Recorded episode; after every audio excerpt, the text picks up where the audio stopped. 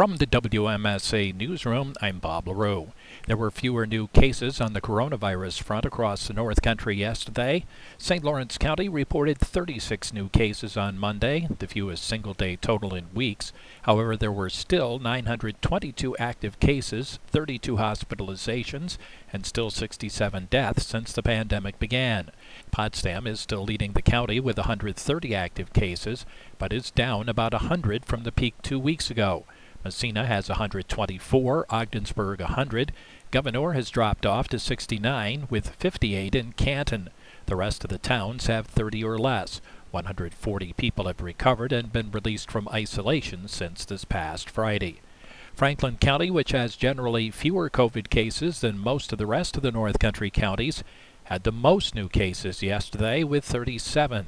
There were 20 recoveries. Currently, there are 304 active cases. Malone is still by far the hot spot in the county with 206 actives and 81 tracings. Saranac Lake has 23 actives and 52 in tracing quarantine. The St. Regis Mohawk Reservation has 16 actives and 57 tracings. As for the rest of the region, Jefferson County recorded 36 new cases, Clinton 29, Lewis 16, and Essex just 6 cases, for one of the lowest single day North Country totals yesterday at 160. Vaccine appointments scheduled for today at multiple state run sites throughout New York are being postponed due to the winter storm impacting the state. Governor Andrew Cuomo said the upstate mass vaccination sites in several locations, including Potsdam and Plattsburgh, will tentatively be open, but with a delayed start at 10 a.m. Appointments that were previously scheduled before 10 a.m. will be rescheduled for later in the day. New Yorkers with appointments scheduled for Tuesday will receive an email or text message regarding their vaccination and any possible rescheduling. About 50 student athletes representing a half dozen local schools held a midday protest yesterday, calling on school, athletic, and health officials to let them play what would be a very abbreviated winter sports season in high risk categories such as ice hockey, basketball, wrestling, and cheerleading. Some of the students and their parents attended a St. Lawrence County legislative meeting last evening, also urging a return to the court, arena, or mat.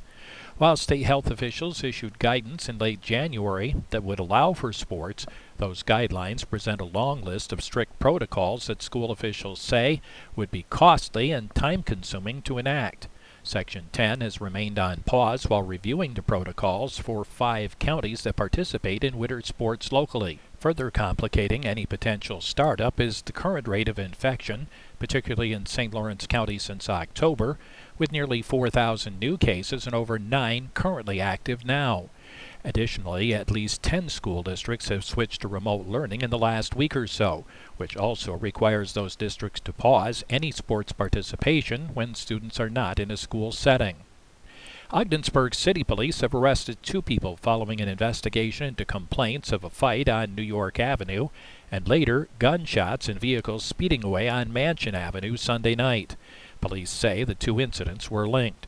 Arrested so far were 28 year old Christian Gonzalez for first degree reckless endangerment and second degree criminal possession of a weapon, and 29 year old Desiree Delaney for endangering the welfare of a child. Police say the investigation continues and more arrests are expected. Anyone with information into the events of Sunday night is asked to contact the Ogdensburg City Police Department at 315 393 1555. New York State announced that all New Yorkers enrolled in the Supplemental Nutrition Assistance Program, or SNAP, will see a 15% boost in their regular monthly food benefits through June due to the struggles many individuals are facing in the COVID pandemic. In addition, any households not already receiving the maximum allowable benefits will get a supplemental allotment later this month to bring them up to this level for February. The Emergency Assistance Supplement will be distributed next week and continue through the end of the month. State police have arrested a Pennsylvania man following an investigation into a stolen vehicle report in Franklin County last October. Troopers say the van was subsequently found in a ditch on Wangham Road in Moira. An investigation revealed that 22 year old Kyle Crump of Pittsburgh allegedly took the vehicle from the victim's driveway and ultimately lost control. The vehicle went off the road and was damaged.